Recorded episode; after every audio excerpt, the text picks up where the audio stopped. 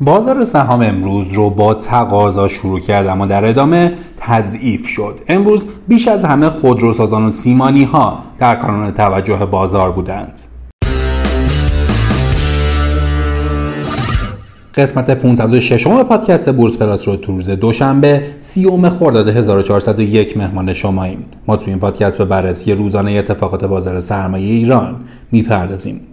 امروز گروه ارتباطات و سیمان بیشترین ورود پول رو نشون دادند. ما اینکه باز هم شاهد خروج نقدینگی حقیقه ها بودیم اما میانگین سرانه خریدها عددی مثبت بود. امروز رشد شاخص هم وزن تحت تاثیر همین رویه بیشتر از رشد شاخص کل بود. شرایط نوسانی بازار امروز نشون داد که احتمالاً فردا و روز پایانی هفته هم بازاری به نسبت منفی رو پیش رو داشته باشیم.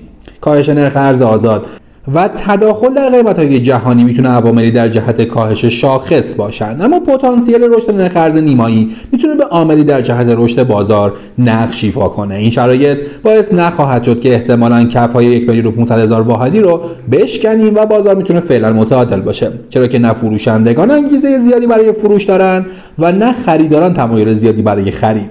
اما اظهارات شب گذشته فاطمی امین وزیر سمت در خصوص روند واگذاری بلوک خودروسازان و نامه رئیس سازمان خصوصی سازی به وزیر سمت در خصوص فروش بلوک‌های ایران خودرو سایپا یه بار دیگه موج خوشبینی رو به اردوی خودروسازان وارد کرد. از لحاظ تکنیکی هم قیمت‌ها در سطوح حمایتی مهمی قرار داشتن، در نتیجه تقاضا در این گروه افزایش پیدا کرد. اما برخلاف گذشته این تقاضا آنچنان قوی نبود و همچنین نتونست محرکی برای رشد سایر گروه‌ها و نمادها باشه. به نظر میرسه افت بازارهای جهانی ناشی از ترس از نوعی رکود اقتصادی یا انقباض یه دلیل مهم این رفتار بازار باشه. بررسی ها حاکی از اینه که نزدیک به چهل و هشت کشور جهان در طول شش ماهه گذشته نرخ بهره خودشون رو افزایش دادن. مس جهانی به زیر نه هزار دلار رفته و قیمت سنگ آهن و فولاد هم در بازار چین هم امروز نزولی بود که باعث فشار بر بازار بود. امروز بانک ها هم تقاضای پرقدرت روز گذشته رو نداشتن. گفته میشه تکالیف بانک مرکزی برای برگزاری مجامع بانک های بورسی اعلام شده. روز گذشته بانک ملت و تجارت برای برگزاری مجمع بسته شدند. از نظر بعضی فعالان بازار نامه رئیس خصوصی سازی به وزیر سمت در خصوص بلوک خودروسازان هم آنچنان مثبت نبوده. به عبارتی این نامه باعث افزایش غیر معقول قیمت واگذاری بلوک ها میشه و ممکنه تأثیرات سوئی بر خریداران احتمالی داشته باشه. از طرفی ممکنه شرایط پیش روی این نامه باعث بشه تا فرآیند واگذاری کندتر بشه. شاید به همین دلیل باشه که خودروسازان توان صف شدن نداشتن و در این گروه علیرغم مثبت بودن ارزها هم بالا بود.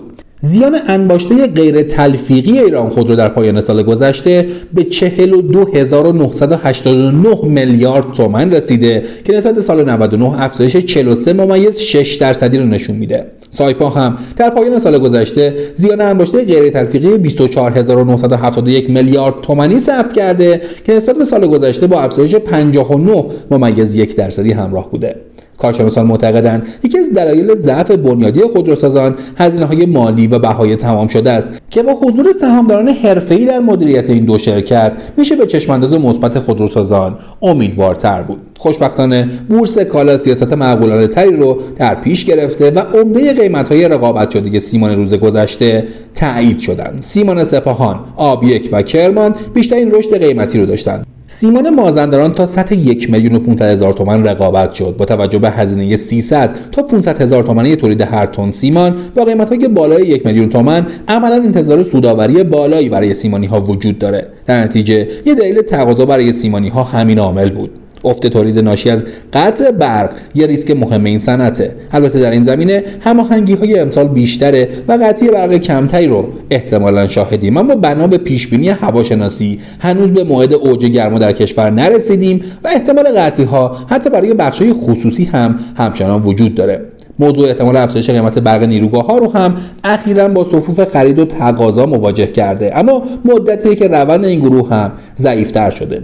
و ضعف عمومی بازار که میتونه دلیلی مبنی بر تضعیف روند خودروسازان باشه، باید بگیم که رابطه نیروگاه‌ها با دولت حق العمل کاریه و با توجه به اینکه این صنعت گاز رو با قیمت پایینتری از دولت میگیره، در نتیجه رشد بیشتر نرخ‌ها بعید به نظر میرسه. البته این یه مطالبه عمومیه تا سرمایه‌گذاری در این صنعت رو توجیه کنه، اما یه شفاف‌سازی در این گروه نشون داد که پتانسیل‌های بیشتری برای این صنعت میشه در نظر گرفت. به عنوان مثال و نیروته یک شفاف‌سازی الف اعلام کرده که تغییرات با اهمیتی در عملکرد شرکت‌های تحت کنترل به وجود اومده. در این شفاف‌سازی اومده که اثرات تاثیر نرخ ارز مبلغی بالغ بر حدود هزار و چهارصد میلیارد تومانه که برابر چهل تا پنجاه درصد انیوی شرکته. مطابق شفاف‌سازی شرکت و تایید دیوان عدالت ارزی، نرخ ارز تسهیلات شرکت‌های نیروگاهی مطابق با تاریخ دریافت این تسهیلاته. مثلا یورو با چهار هزار و هفتصد تومان محاسبه میشه. از این باب هم صورتهای مالی باید اصلاح بشن. البته این موضوع افزایش دهنده استهلاک هم هست، اما هزینه مالی رو کاهش میده. بدهی کمتر میشه و آثار سود و زیانی سنگینی در شرکت به وجود میاد. گفته میشه بعضی دیگر از نیروگاه‌ها هم با شرایط مشابهی مواجهن که هنوز در این باره شفاف‌سازی نکردن.